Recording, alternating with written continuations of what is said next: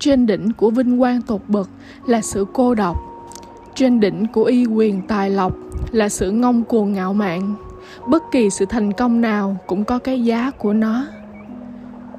Nhiều người trong chúng ta cứ mãi mê say đắm với những ước vọng của bản thân, cố gắng đạt được nó. Và khi đạt được thành tựu thì tự thân mình nhìn lại, chân tánh dường như đã lu mờ.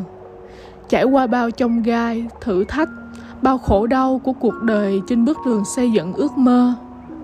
Người ta đã giảm đạp không biết bao nhiêu kẻ, giảm đạp không biết bao nhiêu ước mơ, số phận của kẻ khác để đạt được ước vọng của chính mình.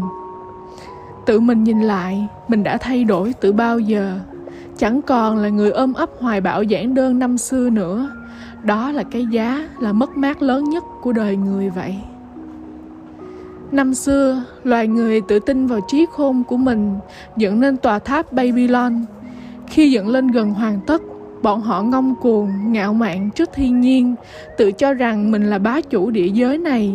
Sự ngông cuồng ấy đã khiến họ trả giá khi tòa tháp quá cao, nền móng không vững, trước thiên nhiên thời tiết đã không trụ nổi, phải vỡ vụn, phải tan nát vậy.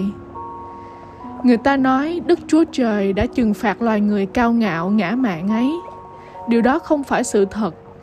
Đức Chúa Trời là Chúa của tình yêu thương, dù con cái của ngài có trở nên tồi tệ thế nào ngài vẫn tha thứ như cha mẹ yêu thương con cái của mình vô bờ bến dù chúng có đối tệ với mình thế nào vậy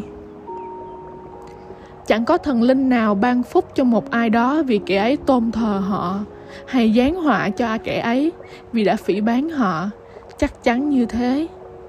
Chỉ có con người tự bản thân mình vì những tội ác, những sai lầm mình gây ra trong quá trình xây dựng đài cao vinh quang thì tất nhiên phải gánh chịu những hậu quả do chính mình tạo nên. Nhất là những sai lầm ấy gây hại nặng nề đến môi trường, thiên nhiên, bầu không khí, nguồn nước đã nuôi sống loài người và muôn loài khác chắc chắn thiên nhiên sẽ đòi lại những gì đã bị con người dùng cường quyền tước đoạt. Đó là nhân quả.